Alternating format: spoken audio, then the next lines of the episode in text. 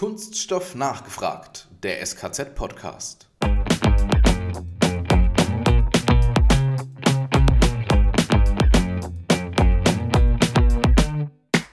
Die Produkte schützen vor Beschädigung oder natürlich um, zum Beispiel bei Arbeitsprozessen das zu erleichtern, dass man es nicht nacharbeiten muss und dergleichen. Also es sind schon sehr wichtige Produkte, aber sie werden halt völlig vergessen. Rockstars deswegen, weil sie ein hartes Leben führen und doch ein sehr kurzes.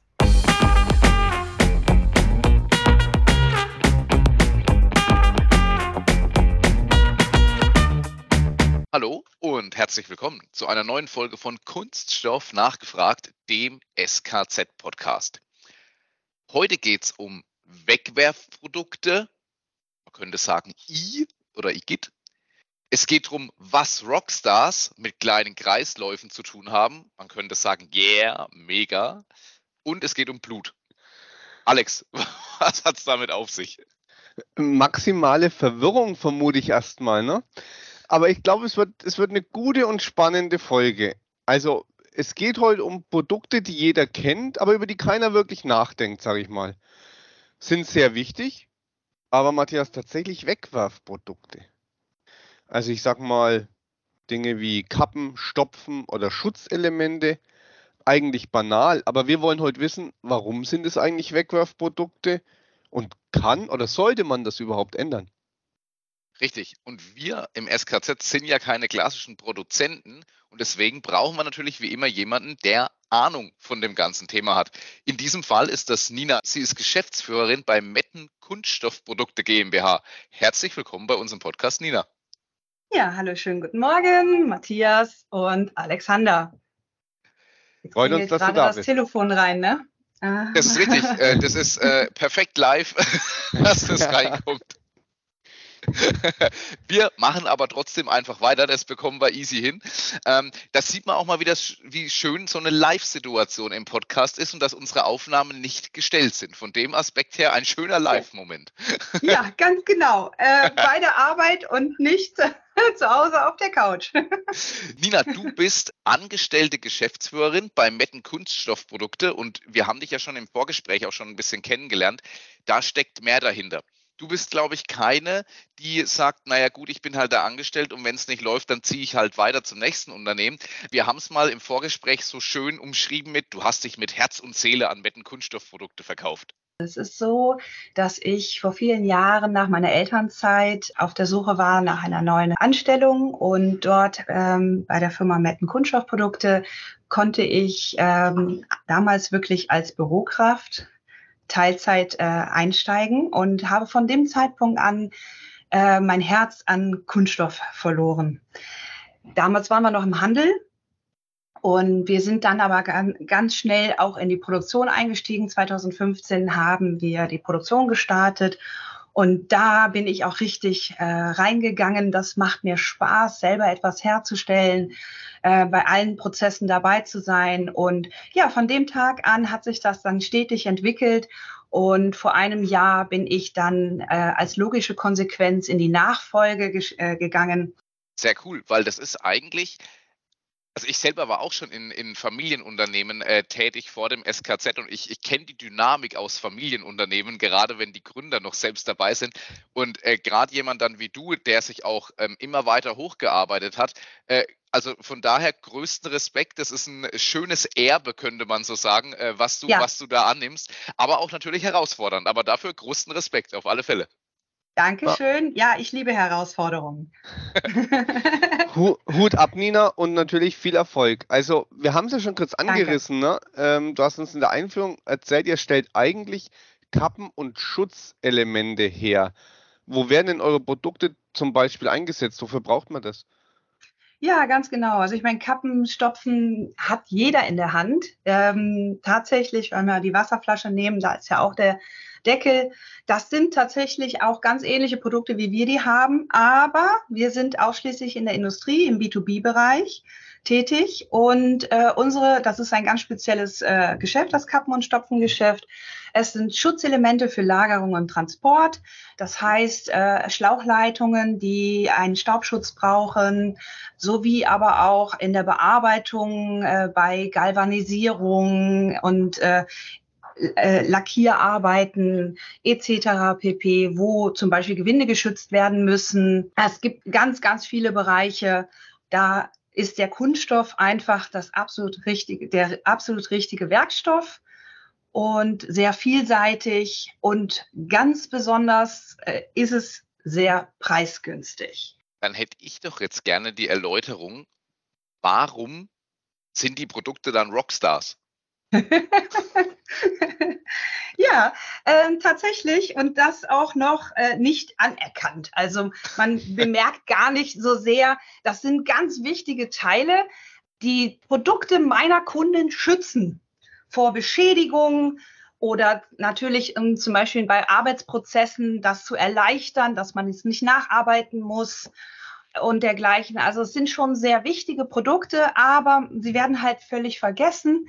Ähm, Rockstars deswegen, weil sie ein hartes Leben führen und doch ein sehr kurzes.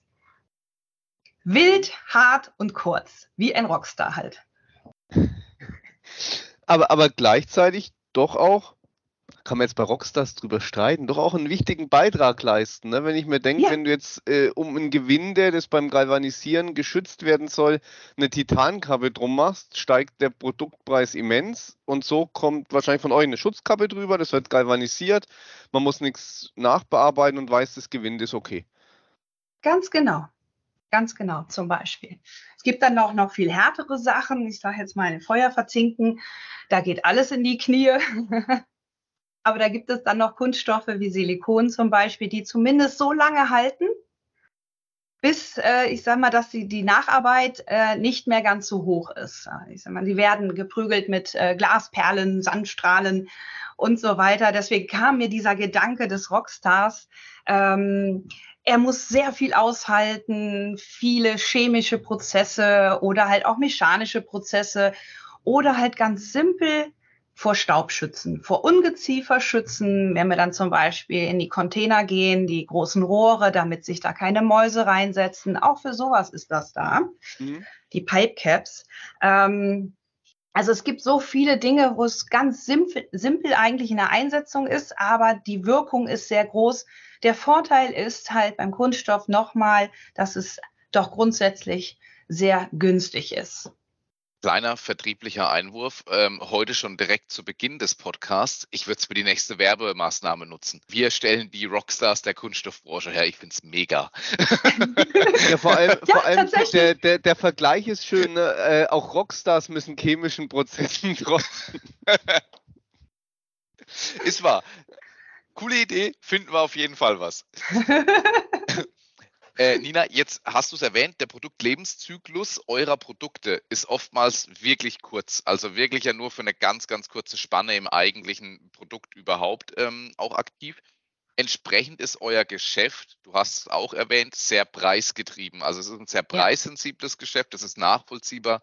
Da Unternehmen natürlich sagen, für ein Einmal- oder ein Wegwerfprodukt will ich keine 4, 5, 6 Euro, wie auch immer bezahlen. Warum verwendet man die Produkte nicht einfach wieder? Ich meine, gerade so eine Kappe zum Verschließen von Rohren, die hält wahrscheinlich auch noch ein zweites, drittes, viertes, fünftes Mal. Ähm, oder täusche ich mich da und warum verwenden das die Unternehmen nicht wieder? Ja, warum das äh, so der Fall ist. Also ich finde es selber auch wahnsinnig schade. Als ich da eingestiegen bin, habe ich auch gedacht, was, diesen ganzen wahnsinnigen Aufwand, den wir da betreiben, die Liebe zum Detail für die Qualität, denn die Qualitätsanforderungen sind sehr hoch.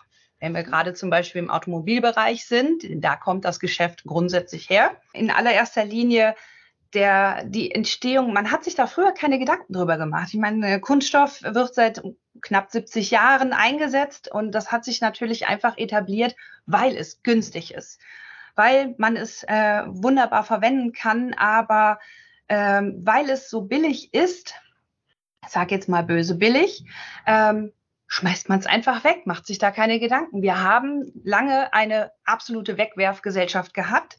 Da hat sich äh, Kunststoff nun mal eben etabliert. Und auch erst jetzt fäng, fangen wir an, darüber nachzudenken, ähm, okay, Öl ist endlich, wir äh, müssen Ressourcen schonen, wir müssen auch umweltbewusster umgehen mit, mit den Dingen, wir müssen grundsätzlich ein Umdenken her hervorbringen. Und man hat in den Köpfen einfach irgendwann etabliert, Kunststoff wird halt weggeschmissen. Ich kenne das vom Einkaufen zum Beispiel. Dann nimmt man wieder Jute-Taschen und ähm, Papiertüten statt der Plastiktüten. Dabei sind die Plastiktüten um ein Vielfaches äh, angenehmer, sage ich es beim Einkauf, wenn ich an die, an die Papiertüten denke, die reißen. Ich habe auf dem Dachboden mit Sicherheit noch unglaublich viele Plastiktüten. Die Papiertüte hält noch nicht mal den Einkauf. Der Gedanke ist toll, dass, dass man umdenkt, Alternativen sucht, aber der Kunststoff ist so massiv in Verruf geraten. Dabei ist uns gar nicht bewusst, wenn wir wirklich No Plastic machen würden, dann wären wir alle nackt, so wie Gott uns schuf. Und dann würde auch, ich sage jetzt mal gerade das Thema Mobilität nicht da sein, wo es jetzt steht. Äh, die ganze Mobilität, äh, Leichtbauweise, ähm, die braucht Kunststoffe. Und der Gedanke ist natürlich, wie gesagt, sehr lange schon in meinem Kopf, warum schmeißen wir diese Teile weg? Ähm, mittlerweile ist ein Umdenken tatsächlich vorhanden.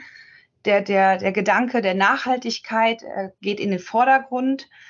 Und jetzt bekomme ich Bereitschaft aus der Industrie, aus meiner Kundschaft. Man hat da einfach nicht zugehört. Ähm, nicht, weil man es nicht will, sondern weil das, dieser ganze Prozess würde die, die Teile, die Produkte, die wir herstellen, noch viel teurer machen. Zum jetzigen Zeitpunkt ist das nun mal so. Das ist ein Aufwand, den man bei einem so einfachen Teil nicht betreiben möchte. Es sei denn, das Ganze tut so weh. Ich sage jetzt immer, der Prozess tut weh. Wir sind gefordert, von mir aus auch auf Gesetzeslage, denn natürlich ist die, die Regierung, die, die haut uns jetzt einen Hammer rein nach dem anderen. Wir kriegen unglaublich viele Steine in den Weg gelegt, ähm, wo man auch dann langsam anfängt, darüber nachzudenken, macht das überhaupt noch Spaß? zu produzieren. Aber ich kann ganz klar sagen, ja, es macht Spaß. Und ich bin, ich, ich liebe Kunststoffe. Ich habe mich dem Ganzen total verschrieben, richtig, ganz genau. Und meine Aufgabe ist es, ähm, dieses böse Wegwerfprodukt, ähm, ja, den, den Horror zu nehmen. Ne? Also das, das, es ist mir wichtig, ein Bewusstsein zu schaffen. Sammeln wir doch die Teile wieder ein beim Kunden und schickt sie uns zurück. Wir als Hersteller sind an dem Punkt jetzt, dass wir es regranulieren können und mhm. wiederverwenden. Und ähm, die Problematik ist, also Rezyklatanteile werden immer höher. Ich habe das gestern noch gelesen. Die Recyclingquote ist über ähm, ist mehr als als man erwartet hatte. Sie mhm. ist überschritten worden. Und das ist natürlich ein ganz tolles Zeichen. Und die Forderung aus dem Markt ist tatsächlich, wir wollen alle PCR. PCR, Post-Consumer Rezyklat, wird aus Abfällen der gelben Tonne zum Beispiel oder aus Agrarfolien zum Beispiel hergestellt, also irgendwo, wo der Konsument, das ist ja der Hintergedanke eigentlich, dass äh, Kunststoffe ähm, nochmal wieder verwertet werden. Das ist das PCR. Die Problematik beim PCR, da haben wir ganz viele Probleme. Äh, zum einen ist die Verfügbarkeit.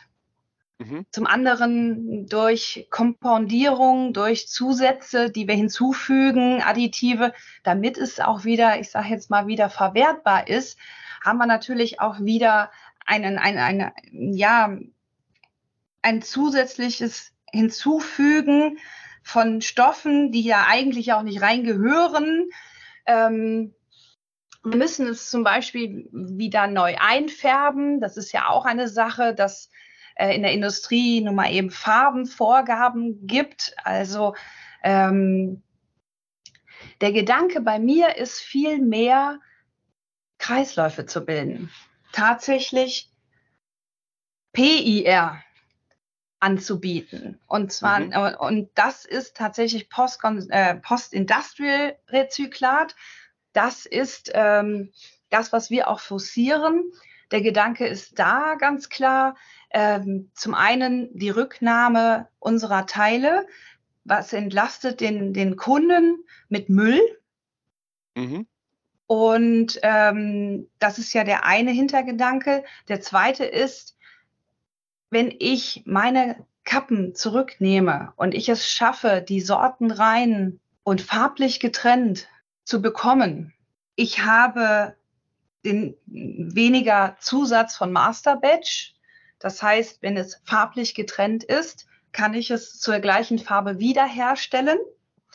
Und ich habe viele, viele Prozesse damit schon, wo ich ähm, deutlich preisgünstiger das Ganze ja dann nachher anbieten kann.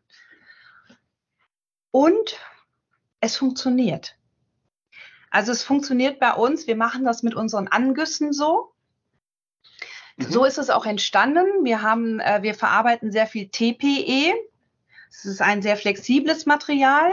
Wir malen das natürlich, die Eigengüsse, das machen wir von Anfang an. Das machen aber auch viele andere Spritzgießer. Das ist ein bisschen der Standard jetzt. Ne? Das Richtig, ist so der einfachste genau. Weg, den man gehen kann. Die Angüsse statt unnötigen Müll wieder mit reinmalen. Ja, ganz genau. Und da ist das, die ganze Idee auch mit dem Kreislauf eigentlich entstanden. Die kam eigentlich aus der Not heraus. TPE ist nicht so rieselfähig. Mhm. Da sich, bildet sich ein Trichter. Das heißt, wir haben äh, Störungen in den Prozessen. Und ähm, wenn wir das gemahlen haben, ne, das, ähm, ja. es läuft nicht richtig runter, wie gesagt, die, die, diese Trichterbildung.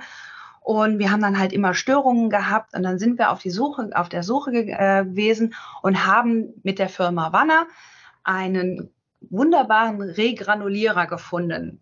Das ist ein Doppelschneckenextruder, der ähm, nachher zum Beispiel halt ähm, TPE wieder regranuliert. Und dann haben wir ein wunderschönes Korn und da haben wir keine Störungen in den Prozessen. Das war eigentlich der Gedanke, das hätte uns alles schon gereicht. Und in dem ganzen Prozessen ist mir das dann irgendwann, ist mir diese Idee gekommen, auch bei, ich hatte es gerade erwähnt, es ist ein Doppelschneckenextruder. Das heißt, ich muss gar nicht vormalen. Ich kann einen Stopfen oben reinschmeißen und bekomme unten Regranulat heraus. Tolle ah, Sache. Ihr spart quasi einen Schritt, weil ihr gar nicht malen müsst. Ganz genau. Das ist ein ganz tolles Maschinchen. Bin richtig begeistert davon. Ja, und dann kamen halt weiter mehr diese Gedanken, Mensch, wir müssen doch dann die Möglichkeit haben, unsere Teile zurückzubekommen und dort Kreisläufe zu, zu schließen, richtig zu schließen. Weil wenn ich dann meinen, meinen gelben Kappe benutze, die regranuliere, wieder zu einer gelben Kappe äh, spritze, dann habe ich unheimlich viele Schritte eigentlich gespart und muss auch gar nicht mich im Markt bedienen. Das heißt, ich habe eine Verfügbarkeit, ich habe es recht preisgünstig und das ist auch der Punkt.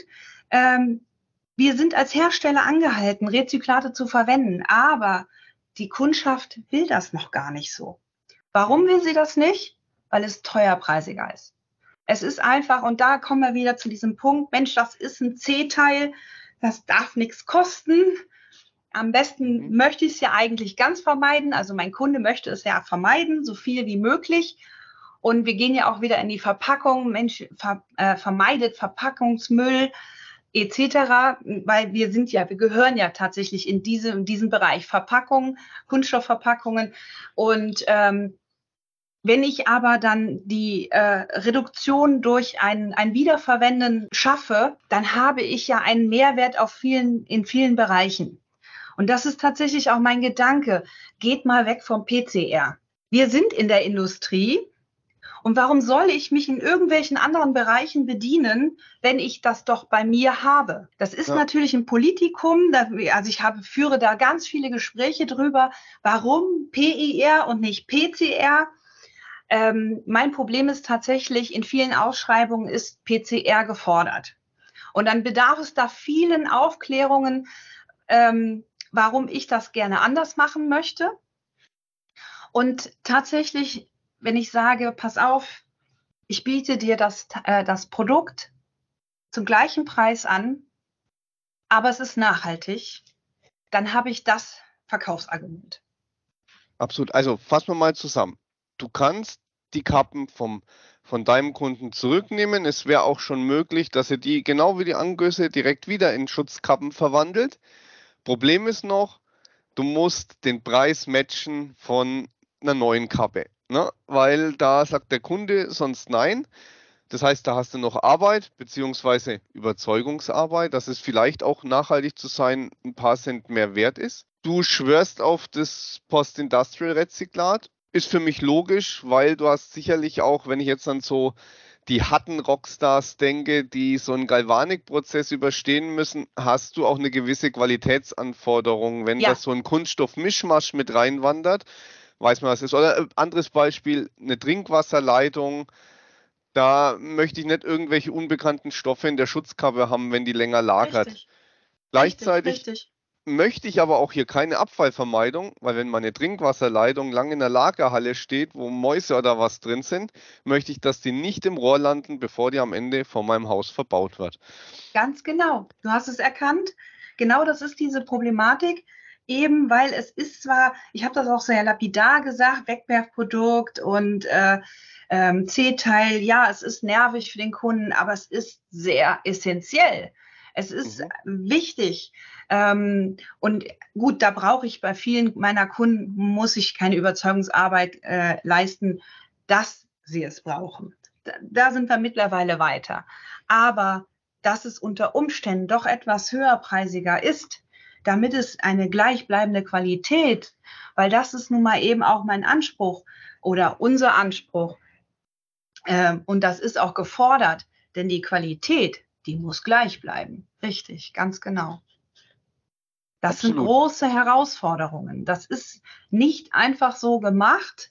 Äh, man nimmt ein Rezyklat, haha, juhu, und da kommt raus, äh, kommt die Kappe wieder raus, wie sie vorher auch gewohnt ist. Nein, da sind unglaublich viele äh, Hürden, die wir zu nehmen haben, die wir aber auch nehmen wollen. Also das ist eine Herausforderung, der wir uns gestellt haben. Und wir sind mittlerweile an dem Punkt, dass wir da Lösungen bieten können, die halt, wie gesagt, aber auch sehr attraktiv sind, meines Erachtens. Nina, da, mir hat sich jetzt eine Frage aufgetan, weil du sagst, äh, Farbe ist ein Thema. Das haben wir oft in Produkten. Ne? Und bei so einem Produkt, was an den Endkonsumenten geht, logisch, ne? Da, da ist Farbe aus Marketing-Gesichtspunkten wichtig. Woran liegt es bei Schutzkappen? Die sind ja nur bei eurem Kunden. Ist vielleicht irgendwie eine Vorschrift, dass die Arbeiter wissen, ne? das gelbe Stück kommt weg, der Rest ist, was ihr verbaut? Sowas sind ja, bei Schlauchleitungen zum Beispiel können das äh, Markierungen für Kreisläufe sein hm. oder für äh, Haltbarkeit. Das heißt, in einem Jahr verwende ich grün, in dem nächsten blau. Ähm, ah, ja, logisch. Ja, ganz genau. Also es kommt auch aus anderen Bereichen, im Automobilbereich, Hydraulik, äh, da sind halt bestimmte Kennzeichnungen immer in einer bestimmten Farbe und damit erkennt man das. Oder zum Beispiel auch, Achtung, ich muss entfernt werden vor Einbau. Auch das ist eine, eine, eine wichtige, ein wichtiges Merkmal, ganz genau.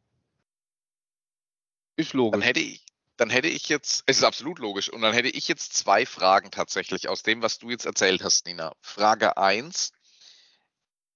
Wenn ihr aber Material aus dem Markt bekommt und so häufig PCR, also Post-Consumer, gefordert ist, würdet ihr denn überhaupt genügend Material bekommen? Und wenn ja, wäre es überhaupt sinnvoll für euch verwendbar? Also sprich, könnt ihr die Qualitätsansprüche überhaupt dann ableisten ohne großen Mehraufwand?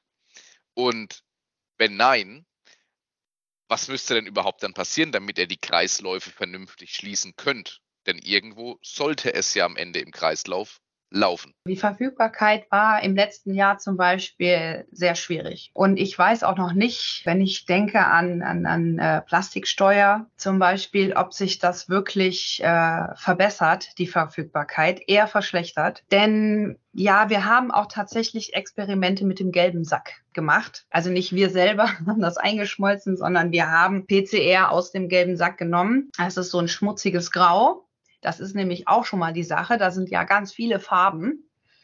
Und es kann dann nur ein, eine schmutzige, grau-braune Sache dabei rauskommen. Das ist Farbenlehre und das lässt sich beinahe nicht mehr einfärben. Es gibt sogar Farben, die gar nicht gehen. Und da haben wir dann schon mal das eine Problem. Das andere Problem beim gelben Sack ist, ihr stellt euch jetzt mal vor, es ist äh, ein heißer Sommertag, 40 Grad, und du machst, hältst den Kopf mal in die gelbe Tonne die schön gefüllt ist. So riecht die Produktion, so riechen die Teile und so, also wenn sie noch in der Schmelze sind. Das heißt immer, ähm, sobald sie erkaltet sind, geht es, wird das ähm, konserviert. Aber sobald Wärme wieder rankommt, wird dieser Geruch wieder ausströmen. Ähm, man arbeitet natürlich da auch mit Duftstoffen, Additive, die Duftstoffe haben. Das ist dann aber auch für mich wieder der Bereich, das lässt sich nicht umsetzen. Das, das ist auch, also das, nee, das wollen wir uns hier auch nicht äh, zumuten. Das ist noch nicht der richtige Weg. Eben, wir hatten ja auch das Thema mit der Qualität. Da sind zu viele Stoffe drin, wo ich das nicht gewährleisten kann. Da bin, sind wir raus. Dann hat sich das für uns herausgestellt, PCR aus Agrarfolien mhm. sind am allerbesten noch zu verwenden. Da haben wir auch nicht so eine große Streuung im MFI. Ähm, und das schöne und wichtige Kriterium für uns, es ist einfärbbar. Hm, okay. Das ist aber auch, also wir haben jetzt schon viele Versuche, viele Muster, äh, unterschiedlichste ähm, PCR da probiert. Und da sind auch enorme Schwankungen drin. Also Prozesssicherheit nicht gegeben. Okay. Und damit ist es dann wieder sehr teuerpreisig. Also auch nicht wirklich die Lösung für uns. Dann mal, mal noch als Idee, habt ihr mal über ein, ein Bio-Compound nachgedacht? Wäre das eine Lösungsmöglichkeit oder geht es im Schutzbereich nicht? Ja, also das Thema Biocompound, das bewegt mich schon viele, viele Jahre. Als ich mal vor vielen Jahren davon gehört habe, was ist da alles, äh, ob das Maisstärke oder sogar Hanf äh, verwendet wird und dass es mittlerweile so weit ist. Es gibt eine deutsche Firma, die haben einen essbaren Kunststoff hergestellt. Ähm, wo zum Beispiel für diese Eiweißshakes dieser Löffel, den kann man nachher essen, wenn man das möchte. Dann gibt es die ganzen kompostierbaren ähm, Kunststoffe. Ich finde das ganz, ganz toll. Ich habe auch darüber nachgedacht bei uns. Da kommt noch ein ganz anderer Aspekt. Ähm, Biocompounds zersetzen sich, wenn sie kompostierbar sind, unter bestimmten Umständen. Das wäre jetzt nicht unbedingt so besonders gut, wenn da Wasser, äh, Sauerstoff dran käme und es fängt sich an plötzlich zu zersetzen und das Schutzelement gibt nicht mehr den Schutz, den es ja mhm. machen soll. Also den, es gibt nicht mehr den Schutz, den, wofür es eigentlich eingesetzt wird. Und die Gefahr, der möchte ich mich gar nicht aussetzen. Also da, da sehe ich ein großes Qualitätsproblem. Und ähm, aus diesem Grunde habe ich das Thema Biocompound, Biopolymere wirklich für mich abgeschrieben. Für mich zeichnet sich auch ab, so dieser kleine geschlossene Kreislauf, wo du deine eigenen Kappen direkt mit der Lieblingsmaschine wieder zu Granulat verarbeitest, scheint tatsächlich eine Lösung zu sein, wo man dann den viel beschworenen geschlossenen Kreislauf in so einem kleinen Maßstab absolut hätte, plus ja. die ähm, erst sagen wir mal, sehr nah an der Qualität des Neuprodukts ist. Ich meine, nach dem hundertsten Zyklus äh, irgendwann baut es ab, aber du bist verdammt nah dran und man wäre noch äh, die Preisfrage, da musste noch, das Brett musste noch bohren, aber ähm, definitiv wäre das ein Beitrag zur Nachhaltigkeit, der mir am sinnvollsten erscheint. Genau, also ich habe auch überlegt, äh, Kreislauf ist absolut sinnig. Ich bin der Meinung, alles im Leben ist rund. Und ähm, da macht es Sinn, dass wir, das, dass wir den Kunststoff völlig rund in den Kreislauf etablieren. Im Großen absolut, jeder sollte damit anfassen, anpacken. Meines Erachtens sind kleine Ziele, die man sich setzt, doch besser zu erreichen. Und so kann man aufeinander aufbauen. Das heißt wirklich den kleinen geschlossenen Kreislauf. Und wenn das Ganze funktioniert und sich etabliert hat, dann kann man weitergehen. Und so entstehen immer weitere Kreisläufe. Und irgendwann ist ist das völlig gang und gäbe und wir kennen keine Wegwerfprodukte mehr. Aber es hat nur Erfolg, wenn man im Kleinen anfängt und einen Schritt vor den anderen setzt. Da geben wir dir absolut recht, äh, Nina. Und man hört auch raus, dieser Nachhaltigkeitsgedanke Gedanke hängt dir persönlich auch ähm, oder liegt dir persönlich auch sehr am Herzen. Deshalb hast du uns noch ein kleines, aber feines Herzensprojekt mitgebracht. Erzähl mal, um was geht's da? ja, ganz genau. Ähm, warum mir das am Herzen liegt, ich bin Mama, ich habe Kinder und ich möchte denen auch nach Möglichkeit eine Welt, in der sie leben können, geben. Und ich habe die Möglichkeit daran teilzuhaben, das zu verändern und in diese Bahnen zu, zu lenken. Und das tue ich auch. Jetzt hatte ich eben schon erzählt, Biocompounds hat mich selber persönlich unheimlich äh, angefixt. Ich finde das einfach eine tolle Sache.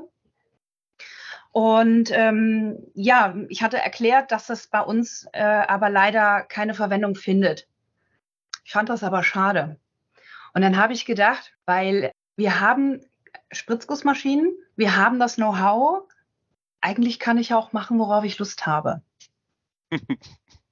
Und dann habe ich, ich habe sehr lange Haare, gedacht, ich probiere mal was ganz anderes, nämlich einen Haarkamm einen Entwürkamm oder halt auch zum Auftragen für Pflegeprodukte.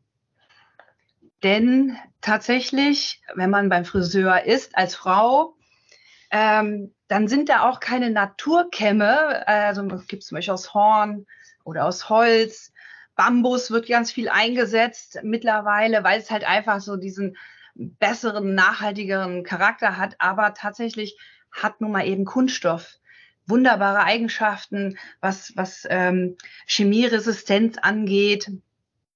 Und äh, es quillt nicht auf, wenn man mit Wasser dran geht. Also das heißt, mhm. ich kann das mit in die Dusche, in die Sauna mitnehmen, trage meine Pflegeprodukte auf. Ich habe tatsächlich einen kleinen praktischen Kamm entwickelt für die Handtasche. Es darf auch in der Hosentasche sein, also nicht, äh, nicht falsch verstehen. Es ist nicht nur für Frauen. Und auch Männer gibt es mit langen Haaren. Ja, und das Ganze habe ich, ähm, ich habe im, oder wir haben im Fernsehen einen Beitrag ähm, gesehen beim NDR, wo es eine Institution gibt, die Fischernetze aus dem Meer holen. Mhm. Und ähm, die werden aufbereitet, unter anderem zum Beispiel zu Polypropylen oder HDPE, also High Density Polyethylen. Ähm, das sind einfach wunderbare Komponenten für einen Haarkamm. Und so habe ich mich da mal schlau gemacht, habe geforscht und habe tatsächlich eine Firma ausfindig gemacht, die mir ähm, Granulate aus alten Fischernetzen zur Verfügung gestellt hat. Wir haben damit Experimente gemacht. Ich bin total begeistert. Und in der Zwischenzeit habe ich dann tatsächlich noch etwas anderes ausfindig gemacht. Ähm, gibt es schon was länger? Ähm, holzbasierende Polymere. Mhm. Und bis jetzt war das, was ich da so alles mal in die Finger bekommen hat, nicht so zufriedenstellend, bis ich dann so per Zufall eine Firma ausfindig gemacht habe, wo ich einfach sagen muss, die Haptik ist genial und es ist kompostierbar. Wir haben es verarbeitet und es ist, das ist nämlich der nächste Hammer dabei. Es lässt sich unglaublich gut verarbeiten. Mhm. Es, also wir waren selber alle sehr begeistert davon. Und so habe ich jetzt zwei Varianten daraus gemacht. Der eine ist, war einmal ein Fischernetz und der andere ist kompostierbar. Mhm. Cool. Sehr, Sehr cool. cool. Das heißt ein Kampf für jede Anwendung und beide nachhaltig. Ja, ganz genau. Und ich konnte einfach mal experimentieren, ähm, weil ich halt nicht diese Schutzqualitätsmerkmale äh, habe. Es ist ein Alltagsgegenstand, der muss nicht wie so ein Rockstar sein Leben führen und der darf auch ein bisschen länger leben. Und, und jetzt natürlich die entscheidende gedacht, Frage, den kann man auch kaufen oder gibt es den nur auf Anfrage speziell bei dir? Soweit ist es noch nicht. Okay. Also im allerbesten Fall, ja, natürlich, klar. Also ähm, es ist noch, äh, ich sag mal, die Entwicklung ist jetzt abgeschlossen. Jetzt geht es in den Vertrieb ich stelle das jetzt auch ähm, auf meiner Messe. Ich bin auf der KPA in Ulm. Ende Februar, 28. 29. Also wer Lust hat, kann gerne zur KPA kommen in Ulm. Ähm, da stelle ich den das erste Mal vor. Also Nina, mega Projekt. Äh, Alex, by the way, äh, solche Kämme du als Neubartträger funktionieren auch hervorragend zur Bartpflege. Du ähm, hast mir erzählt, es muss Holz sein. Ja, habe ich aber tatsächlich, äh, Nina hält es gerade so schön in ja, die, in die nee, Kamera. Der passt Dies, perfekt. Diese Kämme sehen genauso aus wie auch die Kämme zur Bartpflege von der Optik. Ja. Ähm, also wenn Nina die äh, dann äh, käuflich zu erwerben preisgibt, Alex, werde ich dir einen solchen Bart kaufen. Das Versprechen gebe ich dir jetzt. Äh, werde ich dir einen solchen Kamm kaufen für deinen Bart. Das ein, ein Bart zum Ankleben wäre auch. So, so ist es. sehr, sehr schön. Ähm, ja, sind wir aber tatsächlich schon, äh, wenn ich auf die Zeit schaue und auch auf äh, unser kleines, aber feines Skript. Alex, bei der letzten Frage. Genau, da darf sich die Nina noch was wünschen. Das lassen wir unseren Gästen ja immer frei. Also, frei aus der Hüfte. Dein Wunsch. Ja, ich wünsche mir, dass mir alle miteinander im Umgang mehr Achtsamkeit zeigen. Achtsamkeit für unsere Umwelt, aber auch für das Miteinander. Da ist halt, äh, da schließt sich auch wieder mein Kreis. Achtsamkeit ist natürlich, ich möchte diese Kreisläufe bilden. Ich möchte Dinge vorantreiben, aber ich bin auf alle angewiesen. Auf denjenigen, der im Ende ja auch die Kappe in der Hand hält und nicht einfach wegwirft, sondern sich darüber Gedanken auch macht, wie können wir denn das dem Kreislauf zufügen, dass da nicht ein Butterbrot mit reinlandet oder irgendwelche anderen Stoffe, die da nicht reingehören, sondern um die Sortenreinheit zu gewährleisten, wirklich auch eine Achtsamkeit zu bringen. Und das muss wirklich allen Menschen in, in dieser Kette dann auch bewusst werden, wenn wir Ressourcen schonen wollen, wenn wir auch noch morgen Kunststoffe spritzen können, dann müssen wir alle achtsamer werden. Ein schöner Wunsch. Das wollte ich auch kurz sagen. Das finde ich einen sehr lobenswerten Wunsch und ich glaube, da steckt ganz, ganz viel drin, wo man sich wirklich zu Herzen nehmen soll. Ja. Für die Kunststoffwelt und darüber hinaus. Achtsamkeit ja, genau. schadet keinem. Richtig. Auch über unsere kleine Plastic Family hinaus. Dina, damit hast du es geschafft, äh, deine, deine Podcast-Premiere. Ähm, ich finde, das, waren, find, das waren ganz tolle Einsichten in Schön. euer Unternehmen, dein Unternehmen, Metten Kunststoffprodukte, aber auch in das ganze Thema, das sich einfach dahinter verbirgt, mit dem Nachhaltigkeitsgedanken. Post-Consumer, Post-Industrial-Rezyklate. Warum ist es so wichtig, dass auch die kleinsten Kunststoffprodukte die Aufmerksamkeit bekommen, auch wenn es vielleicht noch als böse Wegwerfprodukte bezeichnet wird? Aus diesem Grund vielen herzlichen Dank äh, für deine Zeit. Vielen Dank, dass du uns Rede und Antwort gestanden hast. Ich danke euch auch. Vielen Dank, mach's, mach's gut. gut. Dankeschön. Ja, Alex, und uns beiden, uns bleibt wie immer zum Schluss eigentlich nur noch eins. Kunststoffwissen zur Selbstverteidigung.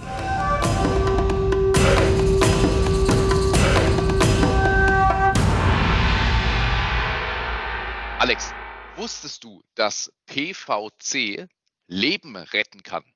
Uh, passt perfekt zum Thema, ne? PVC, da ist auch viel Verruf da, aber tatsächlich ist PVC, wie du schon sagst, ein Lebensretter. PVC ist nämlich ein weit verbreitetes Material für die Herstellung von Beuteln für die Bluttransfusionen.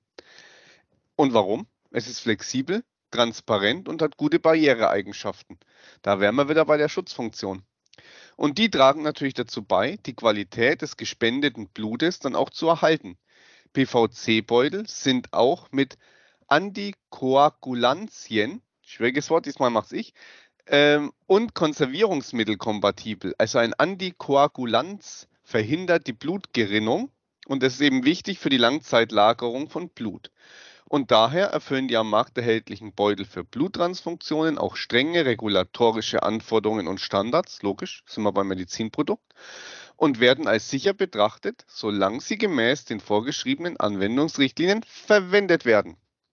Genauso ist es. Das gilt auch für das kontrovers diskutierte Thema der Verwendung von Weichmachern in Kunststoffteilen, die nämlich dann mit Blut ja in Kontakt kommen würden. Hier werden strenge Grenzwerte für die Freisetzung von Weichmachern festgelegt, um am Ende aber wieder die Sicherheit von uns Patienten zu gewährleisten die Effizienz zu steigern, den Energieverbrauch zu reduzieren und erneuerbare Energiequellen besser zu nutzen, was letztendlich zur Verringerung der Umweltauswirkungen, also am Ende, und zur Förderung einer nachhaltigen Energieversorgung beiträgt. In Summe PVC, ein Kunststoff, der nicht nur Leben rettet, sondern auch extrem wichtig ist, aber man immer auch die Hintergründe hinterfragen muss. Genau. Gut, dass es die PVC-Blutbeutel gibt. Hoffen wir trotzdem, dass wir es nicht brauchen. Genau, so ist es. In diesem Sinne, macht's gut, euer Matthias. Und der Alex. Wir hören uns.